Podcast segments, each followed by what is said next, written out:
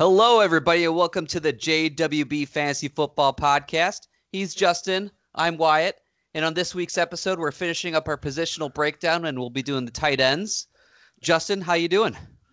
I'm doing quite well this week. We are inching ever so slowly towards football season. A couple of drafts coming up here in the next few weeks. This is turning into a very exciting time of year indeed. Football about to start, baseball and half swing, and playoffs and a bunch of other sports. So let's go. Yeah, I, the amount of sports that's actually happening, it's kind of surreal. I can't believe we're less than a month away from football season. And I think this is actually my favorite time of year when it comes to football because we start getting like all the fluff stories out of training camps, like the picture of AJ Dillon on the sideline with his massive quads and calves and the people freaking out about it. Uh, they are fantastic stories that are coming out, especially when there's not much to write about and no preseason games coming up on the horizon. So it's going to be a, a, blast for the next couple of weeks. I, th- I think my favorite thing that I've seen so far is a a tweet from Pittsburgh camp where it's like Ben Roethlisberger throws a touchdown to Chase Claypool, and it was literally a 10, 10 yard touchdown, no defense. It's just he. It was like backyard. Here you go. Like, why are we even tweeting this? Well, I mean, that's one of four or five touchdowns we're going to get to see in the remainder of Ben Roethlisberger's career, if I had to guess. So they want to make sure that we get it out there. All right. Moving on to some real news. Alex Smith was activated from the pup list, and I I just like love this news because it's just exciting stuff for a good guy, a good player, and it's exciting to see him come back from what was a horrific injury, and the fact that he's even going to be able to play football is pretty amazing. This is my favorite feel good story of the year so far. I hope that Dwayne Haskins just leads football team to a 15 and 1 record so that Smith never has to touch a football field for the rest of his life now, did you watch the documentary? I did not actually get a chance to watch it yet. It it's terrifying. It's worth it. I read a lot terrifying. about it. It is it is scary.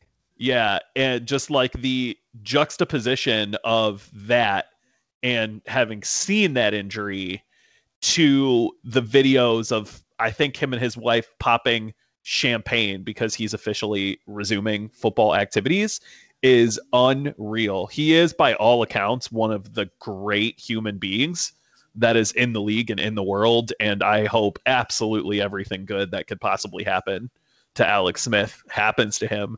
I would even go so far, I think, Wyatt, as to say that in some scenario where he winds up as a quarterback for football team, it, it could turn my head a little bit. I'd be interested to see what his return would look like and how it could affect some players that are on that team. Fantasy wise, you know, this doesn't move the needle too much. Uh, maybe this helps Dwayne Haskins just having Alex Smith in the QB room with him, but more so, this is just a, a feel good story, and I'm just happy for Alex Smith. Our next piece of news Cordarrelle Patterson is actually working with the running backs instead of the wide receivers over in Chicago, which I thought was really interesting. I think this probably doesn't actually mean much fantasy wise. I don't think it affects Dave Montgomery or Tarik Cohen much. I think what this really means is that, you know, uh, Ryan Nall, who is supposed to be the third running back, probably is not ready yet, and maybe Cordarrelle Patterson will actually be kind of a spell running back for him. What profile did Nall fit? Cohen or Montgomery? Who was he more likely to spell? He's definitely more likely to spell Montgomery. He's kind of a bigger back. I I, I don't think there was any chance he was getting on the field for uh, Cohen snaps. My inclination would be that because Patterson is a wide receiver, that he would be more likely to take reps that traditionally would go to Cohen.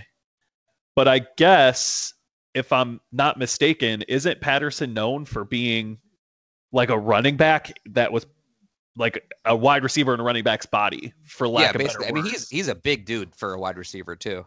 So I think just, he's put on weight recently, even. Okay, so just because he's coming out of the wide receiver position group does not necessarily mean that he's going to walk in and start taking passing down reps away from Cohen. He might just as easily be picking up rushing yards for Montgomery. Is that fair? Yeah. Okay. What do you think he's going to play? Couple snaps a game? Yeah, you know, I mean, he's played some running back in the past. I think it was even with the Right. Patriots. He he did so for a little bit. He's just Cordarrelle Patterson is one of those guys who's he's not he- uh defined position. He's a weapon. So he I think this is more just about the Bears getting him ready. If they needed him to do it, that he would be ready to do it. I, I could see that. That I do find interesting. I do think there's value in situations too where maybe Montgomery has uh, an easier hole to hit if they're lined up with both of them in the backfield at the same time. Sure, maybe it throws the defense off. Yeah, so I think it could be good news, but like you said, doesn't move the needle much from a fantasy perspective. Speaking of not moving the needle, Chris Hogan signed with the Jets. What do you think about it? Yeah, it doesn't move the needle much is absolutely right. I still think as long as Adam Gase is the person in charge of calling the shots out there, I'm not intrigued by any of their options. If I'm not pleased about Le'Veon Bell, I don't know why I would be pleased about a receiver out there either. Um, I don't necessarily want to go as far as saying Chris Hogan's washed up, I guess, but I wasn't really seeing what I would like to have seen from him from an athletic standpoint in recent years anyway. So I don't really anticipate this having too much of an effect. Sure, maybe it makes him a better actual football team because Hogan could catch a few targets and get some first downs, but I don't think he's going to produce in a way that you're going to want to put him in your flex spot and hope that he's going to go out and give you 20 points. Yeah, it, I don't even think he's really going to be up there on the depth chart at all, anyway. So not much to worry about here. Uh, going on to some more wide receivers, both DeAndre Hopkins and AJ Green have had some hamstring issues, though they're supposed to both be precautionary. DeAndre Hopkins was actually held out of practice the last couple days, and AJ Green left practice today. But like I said, it's reported that they were just precautionary. Does this uh, does this do anything for you? Not really. I'd have to see a lot more consistency in these reports on hamstrings for either of them as time went by. So maybe next week we'll see if we're still mentioning this story again, and then we'll have some time to ring the alarm bells. Yeah, I think this is just something that we'll just maybe pay attention to, but I'm not getting too concerned yet. My draft is this week. I'm not worried about this for either of these guys in any way. Going on to another possible injury, but maybe not anything at all. Nick Chubb left practice today with a possible concussion. I haven't actually seen the video of the hit yet, but I heard that um, he was basically running a, a route in the flat and he was hit kind of high and then left the field and they decided to uh, take him out of practice. What do you think? So I guess this is pretty similar to what we just talked about with uh, the guys and their hamstring issues. We'll have to keep an eye on it and see if next week this uh, turns into a real concussion, but hopefully it was just precautionary as well. Our next piece of news is that Dez Bryant is actually working out for the Ravens. I think that'd be a pretty interesting signing. I'm not sure what he has left in the tank, but I think it would be impactful for the actual team. How do you feel about this, Justin? Um, uh, mixed feelings. It would be interesting. It would make me pay attention for sure, but at the same time, I guess I don't really think that Dez Bryant has anything left either.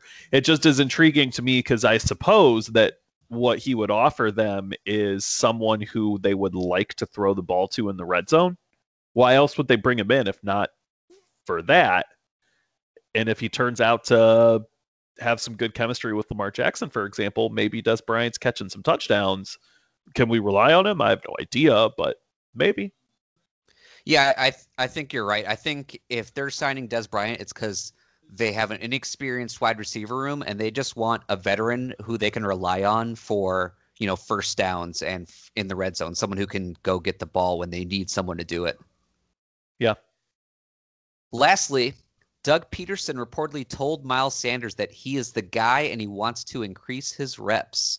Now, we've been a little bit lower, I think, than consensus on Miles Sanders through everything because we think that Doug Pederson will still use a little bit of a running back by committee.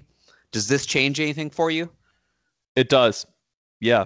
I have been creeping up on Sanders over the past uh, week, week and a half, and have kind of firmly in PPR and half PPR leagues started to entertain the idea if maybe he doesn't offer me something that is substantially better than what I could get out of uh, Gurley or Ekeler, that particular tier of players. And if maybe some of the issues that I have with Kenyon Drake might make it so that Sanders would rise above Drake. And I don't know if I'm 100% ready to go quite that far, but that gap between the two of them is very, very, very narrow at this point. Um, and I'm starting to, on the flip side of this, even though it's not related to this particular news story, I'm starting to wonder a little bit more than I previously did about the viability of Josh Jacobs and Nick Chubb in full PPR leagues. So, what at one point was a very wide gap for me in PPR format has now narrowed substantially where I think Chubb, Jacobs, Mixon, uh, Drake, and now Sanders are all in that same sort of category category at the end of the first and beginning of the second round. It's a shame that we're not going to get to see some preseason to really talk ourselves into just loving Miles Sanders. But I do think that it's very, very possible that Sanders could end up finishing as a viable top five, top 10 running back this year. So I, I, think you're right. When we initially started looking at him, we were a bit lower and have remained a little bit lower, but that's starting to turn for me a little bit. And positive press like this from the coaching staff uh, means a lot to me and I kind of think along the lines of a previous episode that we had here. Do you remember when we were talking about just how candid Doug Pederson was in talking about uh, the veteran running back he was hoping to get? And we all knew he was talking about Carlos Hyde, right? Yeah. Uh, the vibe that I've gotten all along from Doug Pederson is one that's very genuine. He's kind of upfront with what he says. He tends to say things to the press and to his players that – not every coach is willing to say. And he seems to mean what he says. He's not playing a lot of mind games, in my opinion. So when he says something like this to a running back, it means a little bit more to me than maybe if some other coach had said this to someone. Yeah, the the closer we are getting to the season, the more and more I'm liking Miles Sanders because everything is just starting to line up for him.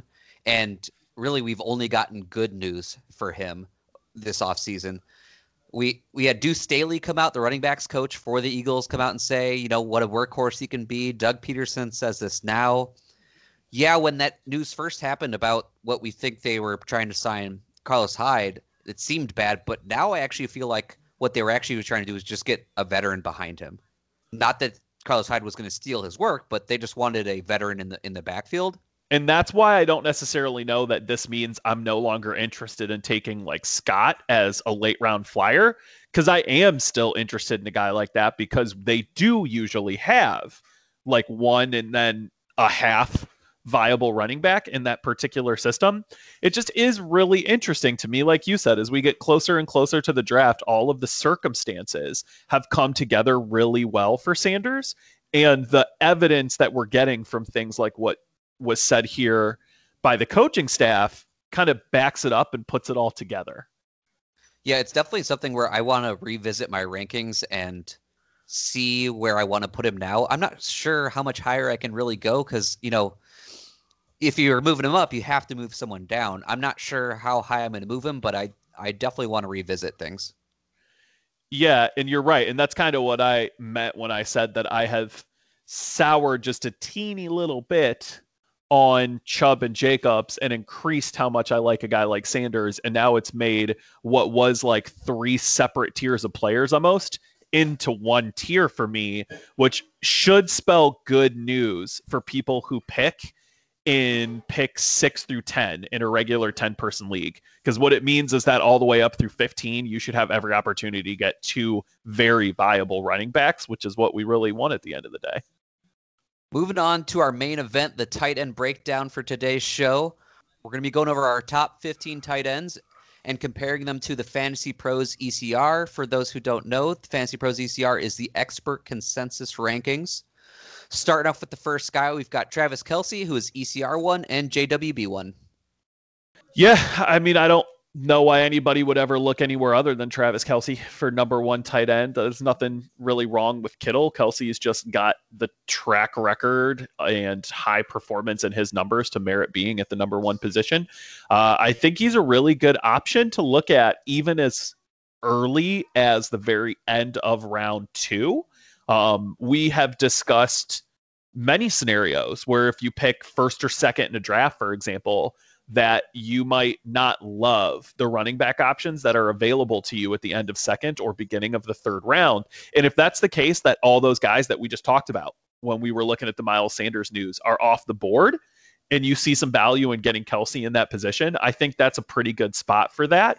Um, hopefully at the end of the year, you know, he's done what he's supposed to do, which is have a ton of separation between himself and everyone who is not named George Kittle so that you can pick up a lot of uh, additional pointage for your team on a week to week basis from having a guy like Kelce. Yeah, Kelce is basically king of the hill here. He's been the tight end number one for four years running.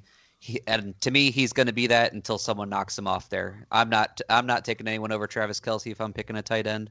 Like you spoke about, we we've discussed end of second round. That's where we would start taking tight ends, and that's because of our philosophy of picking running backs early for this year.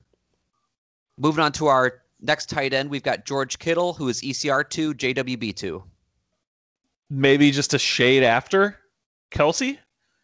late second, early third? Do you think that's a fair draft assessment of where to get a guy like Kittle? I do.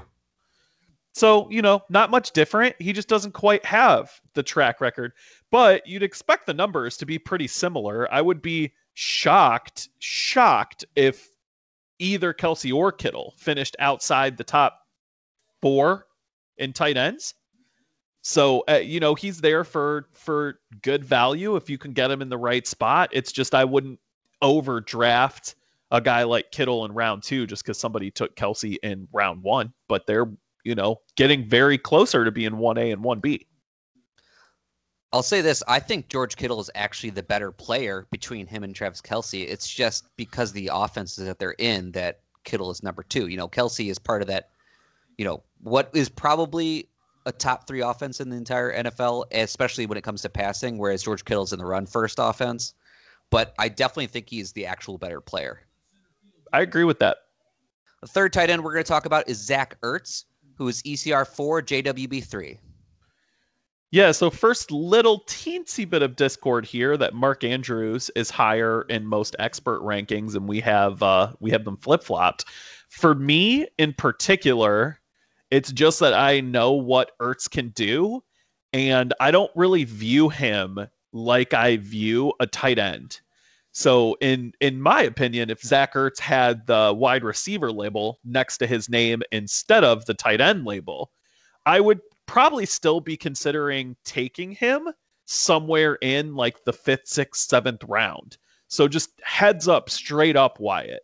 If you were looking at Tyler Lockett, Courtland Sutton, those guys in that area of the draft for wide receivers, and Zach Ertz was there as a wide receiver, would you view them as somewhat similar? They they are pretty similar. I mean, if you look at what Zach Ertz has done over the last five years, he averages 86 catches, over 900 yards, and six touchdowns. So he's basically already in that conversation of that kind of wide receiver. Right, and and you get to put him at the tight end position. So that I do think that that's very interesting.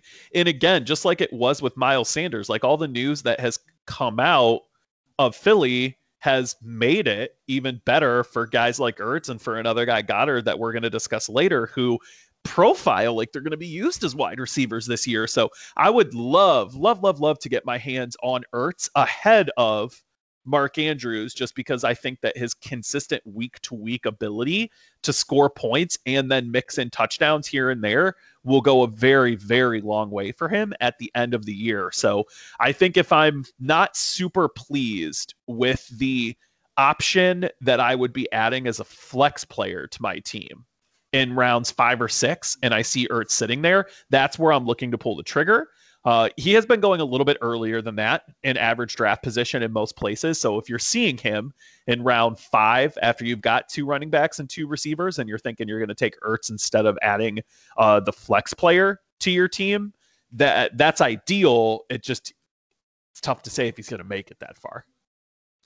Yeah, I think what's important. It, you brought up the uh, deficiency in the wide receivers in Philadelphia, and we actually had Mark Andrews above Zach Ertz early in the process. But when we saw all the issues that were happening, we kind of knew this was going to go back to Zach Ertz is the guy to have in that offense again.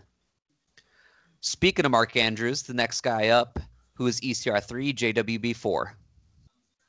Yeah, I, they're similar to me. It, Andrews is another guy who might as well be the wide receiver for that offense with the amount of work that they have to give to him uh, with what Lamar Jackson does. He's a perfect complement for Lamar Jackson just to be open and be available to run nice, safe routes and make catches during plays when the defense is trying to keep Jackson from just picking up 30, 40, 50 yards on the ground. He's going to have plenty of openings and he's going to have plenty of opportunity. Uh, if you believe that that offense is going to continue to move forward in the future. That jackson's going to grow not only as a runner but as a passing quarterback. Then you subsequently have to believe that mark andrews continued emergence is what's going to get lamar jackson to that place of becoming a better passer. And that's the reason why, despite not being around for very long, he's going this high up in drafts. So, my issue and the reason why I have no shares of Mark Andrews this year is because he has been going higher than Ertz. And I'm not willing to take Mark Andrews in the late third or even the middle of the fourth round when I'm attempting to get Ertz ahead of him a little bit later. Uh, but I wouldn't fault anybody for taking him as like a fourth round tight end if they believe in him. I think the important thing here for Mark Andrews is this is where there's going to be a big drop off for us. Uh, basically, you know, we're interested in Travis Kelce if we can get them in the third round. We're interested in Zach Ertz and Mark Andrews if we can get them in the fifth round or later. But then after that, we're not really targeting tight ends in these mid rounds. We're we're waiting after this point. I think that's the important part here is that there's a significant teardrop for us after Mark Andrews. Yeah, there for sure is. So that's one of the reasons why I wanted to point out here that starting in the very, very, very end of round two, but really let's just go ahead and call it round three. Starting in round three and going through round five, if the value is there for me to get one of these guys, great. I'm all for it. If there's a running back or wide receiver that I like equal to any of these four guys, I prefer that skill position over the tight end position. If we hit round five and all four of these guys are off the board and I don't have one of them, I'm absolutely not looking to take a tight end until at minimum round 10. Yeah, we're basically punting the position at that point just because we like so many of these guys later on in the draft yeah, like we're about to go into Hunter Henry here as our fifth guy in our rankings. And the difference to me between Hunter Henry at five and the guys that we're going to have in the teens is is minuscule. Yeah, so moving on to Hunter Henry, who's ECR eight and JWB five. And I can say for me personally, the big reason why I'm a believer in Hunter Henry this year is that while we expect a lot of the passing options for the Chargers to suffer this year with Tyrod Taylor being the new QB, we don't expect that for Hunter Henry because Tyrod Taylor has shown an affinity for the tight end. In fact, he made Charles Clay a relevant tight end option when he was starting in Buffalo. He makes every tight end that he plays with at least relevant. And when you're getting into these later round tight end prospects, so again, because we have Hunter Henry as fifth off our board, but he's actually eight in the consensus rankings, it, it does bear out that Henry is a guy you're going to see out there in rounds nine and 10. So let's just thought experiment that you've already grabbed four receivers, four running backs, and a quarterback for your team. And now it's round 10, and you still see a talent like Hunter Henry sitting out there. Um, it, there's a couple of questions that I have to ask in regards to Henry that make him fifth overall for me. First and foremost, if Hunter Henry had never had the injury do you think he would be going in the fourth, fifth round as if he were Zach Ertz and Mark Andrews? Yeah, I, I, think that injury really derailed the hype train for Hunter Henry. I mean, this is someone people were really excited about. Yeah, he was like a sleeper breakout candidate that did break out. And the injury was then just at an untimely yeah, well, I mean, that's it. That's the only way to say it. It was an untimely injury. And then he finds himself now back in this range, almost as if that's where he had started. Um, but I do think that if you feel the same way that you and I apparently both do about how high he would be without the injury, then your only other hesitation can be quarterback play. And, you know, if you're right that Tyrod Taylor likes to go to his tight end, this is a place where talent and opportunity should meet a crossroads at a higher level than it is for a lot of other people who are on the board, in my opinion. Moving on to our next tight end, we've got Darren Waller, who is ECR five and JWB six. Yeah, I just worry a lot about him and what they're going to do and how the offense could change from year to year. I don't think that there's any level of predictability in what the Raiders are doing. Like, what is to say that their year this year is going to be anything like the year they had last year, or that any individual player can replicate the numbers that they already had? So I just have a lot of question marks in regards to Waller that I can't overcome. And my issue with those question marks is that it drags him back into the same range as all of these other guys that are right here. Henry, Waller, Higbee, even guys like Gronk, I think, are all really similar if you're not just flat out sold on Darren Waller. Regardless of whether you are or aren't flat out sold on Darren Waller, you're to have to be willing to take him in round six if you want him. If you're very, very lucky, maybe you can take him in round seven. But if I'm not mistaken, why I think we've even seen him going in round five in certain drafts where tight ends are coming off the board a little bit quicker. And I'm I haven't been willing to pay that price for this particular player this year. Yeah, I do think that he will still be the number one target for the Raiders, but I'm just not so sure that that will produce as much as uh, it did last year because of all the talent that they've added to the offense. Although it be young talent, they did add these guys, you know, high draft picks. Henry Ruggs in the first round, he's the first wide receiver taken the draft. They added Bryan Edwards in the third round, who's legit talented. They added Lynn Bowden Jr., who is going to be a, listed as a running back but has serious receiving chops. I just worry that even though he will be the number one option, that number one option might be, you know, like 85 targets, 90 targets this year. Yeah, that is that is very very interesting. You're I think you're right that maybe it's worth noting for people as well that even if one of those or all of those rookie options don't necessarily explode, that that could still be a huge downer for Waller if they're spending time throwing the ball to guys like Ruggs and Bowden and it's not working out, it just means there's less opportunity for Waller than there was last year. If one of those guys emerges, that could hurt him. There just seems to be a, a ton of different ways in which his value could get hurt. Uh, and I just want to mention here before we move along, just in passing, that if there is one reason that I'm taking Waller, it's specifically for having the quote of the off season by saying that Ruggs is faster than a roach when the lights come on. That, unreal. That was pretty good. Our next tight end is Tyler Higbee, who's ECR seven and JWB seven. Yeah, so I did not pay a ton of attention to the Rams towards the end of last season when they started to pick up. Um, but I know that there was a massive shift in almost their entire offensive philosophy that led to this emergence in Higbee. And you kind of had to put him on my radar this year as a viable option at this point in the draft. So why don't you kind of break down for everybody else who probably did not see a ton of Rams football just as I did not what went on at the end of last season and why it has put Higbee a name that is probably an unknown name for a lot of the people who'll be listening to us this high up. Yeah, it's funny you say that you kind of didn't pay attention to the Rams much at the end of the season. I think that happened for a lot of people because their season was so disappointing that you kind of just lost interest in that team. But what really happened at the end of the year was Tyler Higbee had one of the best five game stretches for a tight end in literal fantasy history. He was doing things that some tight ends have never done. He was in he he's basically basically in the same conversation as Rob Gronkowski and Jimmy Graham prime years, what he was doing. And we kind of should have seen some of this coming because the Rams actually signed him to a four year extension before last year started. I think what happened was to begin the year, Gerald Everett was still a big part of the offense. He was actually drafted before Tyler Higbee uh, for the Rams, and Gerald Everett kind of fits that pass catching tight end a little bit better, whereas Higbee is kind of more balanced. He can block and and receive. Everett gets hurt. Higbee has to take over the the predominant receiving role for the tight end room, and then he just goes out and balls and is becomes the Hig Beast as he's been called. I think what really happened is he showed the Rams that he is kind of an alpha tight end with what he did. I don't think it's a fluke. You know, there's people saying, yeah, it was only five games, but the Rams literally shifted their entire offense to incorporate him. I don't I don't think that just goes away. I, I do think that his usage will come down a little bit because he was on a historic pace.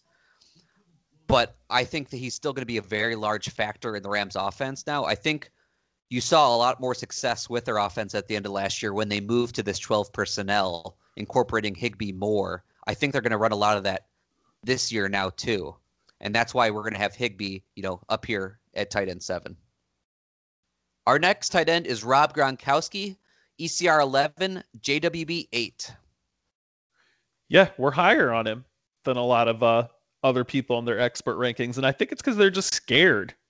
They're afraid to take a chance on a guy who didn't play last year. They think that this might all be for some kind of show, more pomp than circumstance.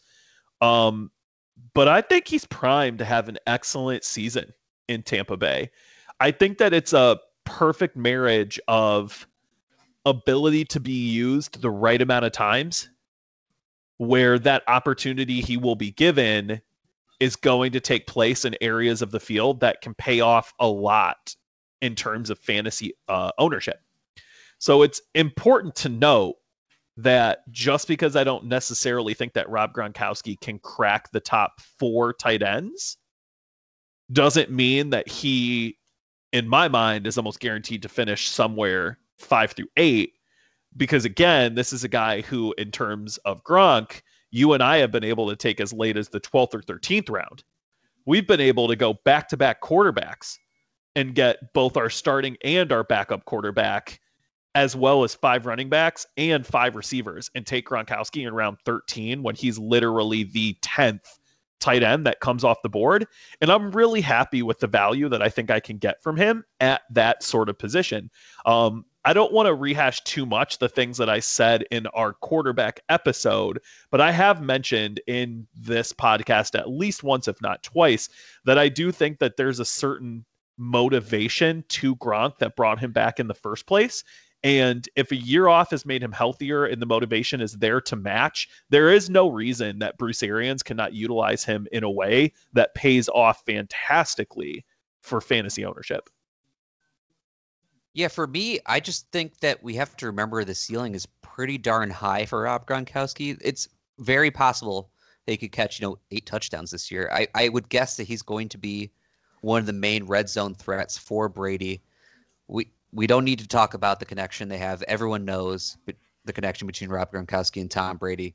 You're right. I think people are scared of his injury history and how he didn't play last year. But as you spoke of and as you've spoken of before, we believe that he is heavily motivated to go out and play this year, and and and that means a lot to us. Yeah, I think it does. And I think, again, this is a question of asking yourself, like you had said, even if it's not eight touchdowns, if Gronk has a productive year and has six touchdowns and there's some regression in Darren Waller, there's no reason that maybe even if he doesn't beat him, Gronk doesn't finish within 10 to 15 points of what a guy like Darren Waller does on the season.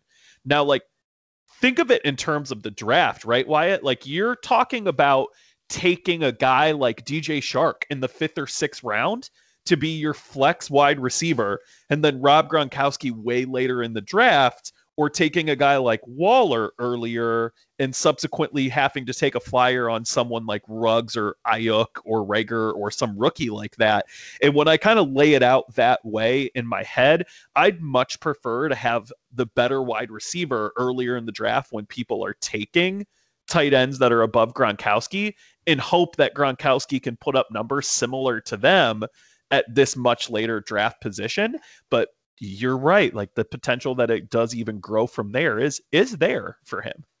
Our next tight end, we're going to have some serious discourse between us and the expert consensus rankings. We've got Jonnu Smith, who is ECR 16 and JWB 9. Yeah, love him. I Jonnu Smith is fantastic. Jonnu Smith is a guy that you're able to get almost as the last pick in your draft. Uh, if you are a fan of taking two tight ends, I think waiting so that you can take Smith and anybody else late in the draft is a very, very good strategy.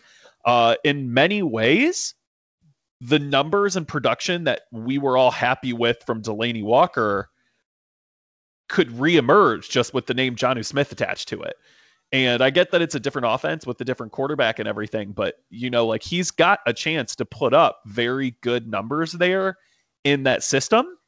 Maybe, maybe, maybe, maybe he takes a teeny step back in PPR formats, the same way that we discuss AJ Brown maybe needing to come back just a teeny bit when you're looking at PPR and half PPR. Um, but I do think that the ability to have a high amount of work is is there for Smith, and he should have no problem doing something productive with the opportunity if he gets it. With John Smith, there's a lot of projection here because it's more about the prospect than it is the history, right? John Smith doesn't have a ton of history behind him yet. He really didn't become a starter last year until week seven when Delanie Walker got hurt. He only had a 13% target share during the time that he was a starter, though he was efficient with that target share. And basically, we're expecting him to take a jump in that target share and basically be the number two target in the offense. And with his athletic profile, getting that much target share, that's what you look for when you're trying to find a breakout tight end. We think that he can be very good this year because he's going to likely be the one of the best red zone threats for for Tennessee. And the way they operate their offense, we've talked about it before, where they just try to get the ball in the hands of their playmakers and let them make plays. And Jonnu Smith can do that unlike many people can from the tight end position. Right. And I think you hit on something that's very important there that that does seem to be the number one knock that we have heard in regards to people talking about Jonnu Smith. And I guess I just don't see it. In what world are we not doing almost the exact same amount of projection for Tyler Higbee? Gronk didn't play last year. It's all projection. Waller has one season under his belt. It's all projection. Mark Andrews is only in his second year of that offense. Austin Hooper is on a new team. Blake Jarwin is in an offense that had a historically good tight end in Witten there last year. Uh, all of these guys, even Hayden Hurst is on a new team. All of these guys involve the same level of projection to me as to what it takes to kind of project Jonnu Smith. But the measurable numbers that you have there and your evidence for why you think Smith is going to perform, it has better backing to it than a lot of the statistical analysis that I've seen for any of these other guys after him. Yeah, it's a thing when once we get back here with these, you know, back half of the top 10 and after that for these tight ends is it's it kind of gets nitpicky because you're right. It, it is all projection for these guys basically at this point. Right. And I think once I take that out of the equation and I just look at, well, what did you do with your opportunities last year? What makes me think they will grow? And what makes me think those opportunities are going to happen in valuable spots like the red zone. When you break it down that way and put all of them on level footing, those type of questions about what work are you going to get and where are you going to get it, uh, it, Smith comes out at the top of the equation on almost all of those answers. Yeah, I'm right there with you. The next guy we're going to talk about is Hayden Hurst, who's ECR 9, JWB 10. Yeah, I think the appeal here is that you're just expecting that you have Austin Hooper's numbers with a different name attached to it. More or less. So I you know, he has career efficiency that's similar to or better than Hooper. Is that true? Yep. Um, we know Atlanta wants him there because they traded for him. So we would figure that he's going to see the same role and the same work that Hooper had. What did Hooper finish as last year? Tight end what? Last year, Austin Hooper was the tight end three in points per game. No, he wasn't. Tight end three. He was the number one before his injury. So, wow, are, are we too low on Hurst? Like, what? I was not expecting it to be that high. I I guess, yeah, it makes a lot of sense. But what are you going to do? It's not like we can knock him because this is all based on projection.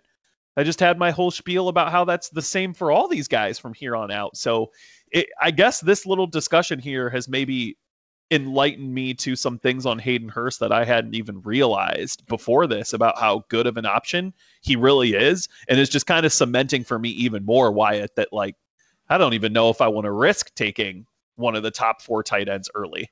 I mean, you got a chance to grab two of these guys out of the back half of a draft for almost nothing. no pick capital invested whatsoever. Like you could come out of almost every single team with Jonnu Smith and Hayden Hurst, and the chances that one of them blows up seems to be astronomically high. I'm kind of feeling like that's the way to go on tight end. Yeah, the only reason why I want Hayden Hurst at the back end of the top 10 is because he hasn't been a featured tight end yet and it's a it'll be his first team or and it'll be his first year in Atlanta. But would I be surprised if Hayden Hurst got 100 targets this year and was a top 5 tight end? I I would not be surprised. Yeah, it does. It makes sense that it could go that way. Our next tight end is another one where we're going to have a big difference. We've got Dallas Goedert, who is ECR 17, JWB 11. Yeah, it's the same thing that we talked about with Ertz. Like you're taking Ertz because that same range in the draft, you're seeing guys like Tyler Lockett go at wide receiver, and you kind of take Ertz and you feel like you're essentially getting that kind of player, but at a more valuable position. And I do think that Goedert is the number two receiver for this team this year, unless Reagor comes out and blows me away, which I don't think he's going to do, especially at the beginning of the year, there should be a ton of work there for Goedert. So just like Ertz, Goedert is a guy that I think offers you a ton of upside in PPR and half PPR because he should get plenty of looks each game. He's going to be on the field a ton, and he's shown that he can catch you tight ends too. So you you're taking a guy in Goedert where him finishing with seven catches for 100 yards and one or two touchdowns is not absurd. He's going to have a couple of games like that probably throughout the year. You just hope that you're playing him when it happens. Um, but I, I love him. I've been a huge fan of the both of the tight ends that are in that offense, and I've seen Goedert just kind of slowly emerge a little bit more each year, and I think he does continue to take another step forward this year as well. I think the reason why we have him higher than the expert consensus is because we're basically projecting the Philly offense to look very similar to the way it did last year when they had all the injuries to their wide receivers because well they basically already have all those injuries to their wide receivers and like as you said Dallas Goedert has to be the wide receiver number 2 essentially for the team after Zach Ertz and last year he was the tight end number 10 that's incredible. That makes it really, really good value to get him at this position of the draft, especially because again, he's going so much lower. He and he, Smith was 16, Jonnu Smith, and Goedert is 17 in the expert consensus ranking. So both of them are guys that are going at the very, very end of a draft, if not undrafted, in leagues where people are only taking one tight end. So it's interesting to see him that far back. I just can't really figure out what we're doing differently that we're projecting the Philly offense to be similar to what it was last year, and everybody else is projecting it to be different. Like, I can't really think of any instances where a team went into the season and then got healthy during the season. It's always the other way around. So, Philly's already starting with a wide receiver corps that's behind the eight ball, so to speak. It just lines up perfectly for Sanders and the tight ends to be getting a ton of work early and often.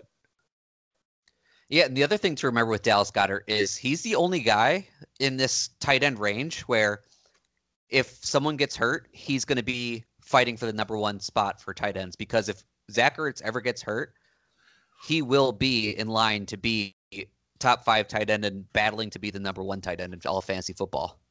Yeah, that's true. He is a league winner at that position. The next tight end we're going to talk about is Blake Jarwin, who's ECR 18, JWB 12. And again, we've got some more discourse here. Yeah, well, again, I love him. Like I everything that I have seen out of Dak indicates that he knows how to utilize his tight end position. And there's nobody who's going to convince me that what Jason Witten offered from an athletic standpoint last year is leaps and bounds ahead of what Jarwin's going to offer that offense this year. And they lead the league, I think, in vacated targets.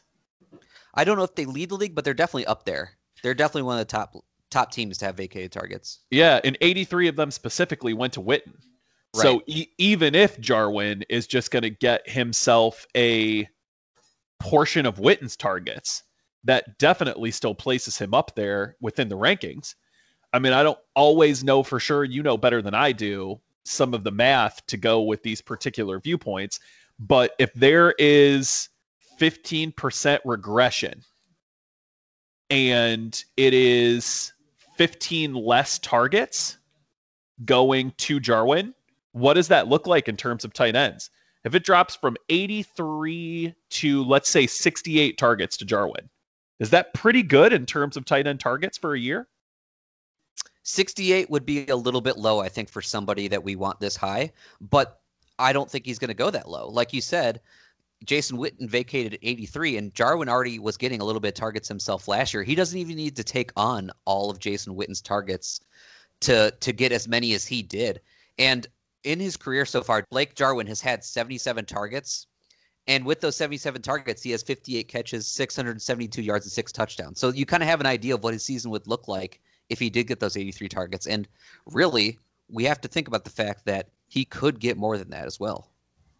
Yeah, that is incredible. That's really, really good efficiency out of the the start to his career.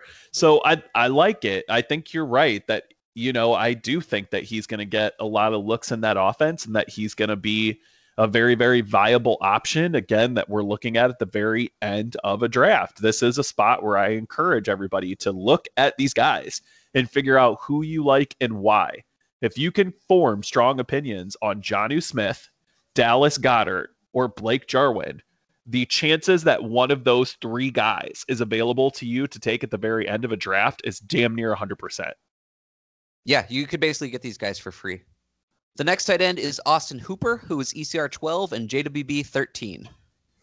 Yeah, I, uh, we had to bump him a little bit and put him behind the rest of these guys that are at the end of the draft just because we think that their value is really high for where they're being drafted and they all have very interesting ceilings.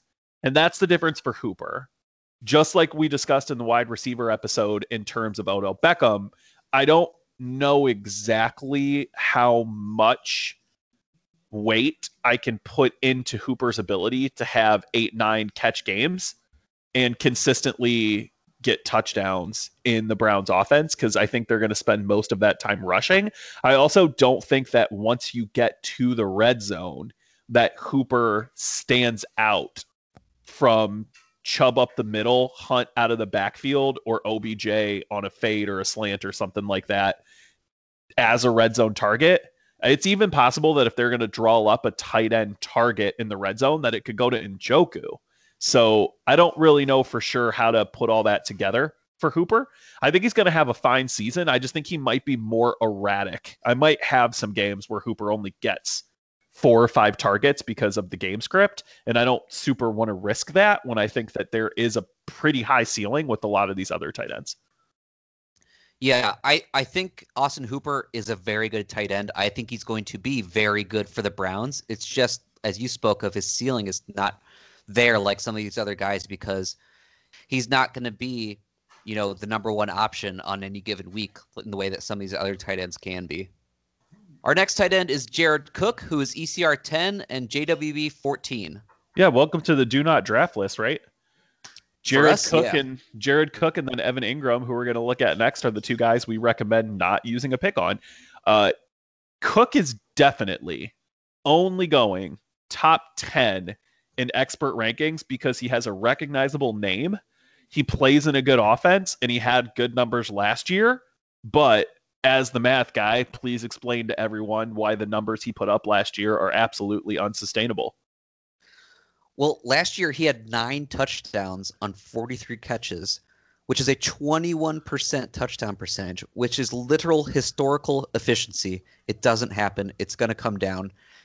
If he goes down to just a normal touchdown percentage, he's only going to have four, five touchdowns, maybe, when you look at this. And it's important to know that he only actually played 40% of the offensive snaps for the Saints last year.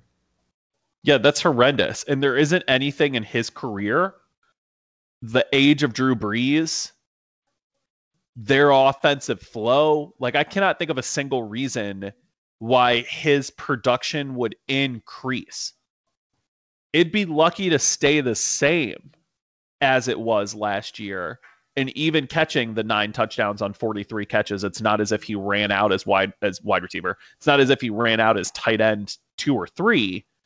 So even if everything goes absolutely right, he's a mid-tier tight end and you have to draft him substantially higher than you have to draft all these other young guys that we were already talking about. So save your pick, get yourself the running back and wide receiver help that you need in rounds 10, 11, 12 instead of taking a guy like Jared Cook here. The last tight end we're going to talk about, which is probably going to be our most hot takey of all the tight ends, is Evan Engram, who's ECR 6 but JWB 15. Yeah, it just there isn't any evidence to support that he's worth owning at the tight end position.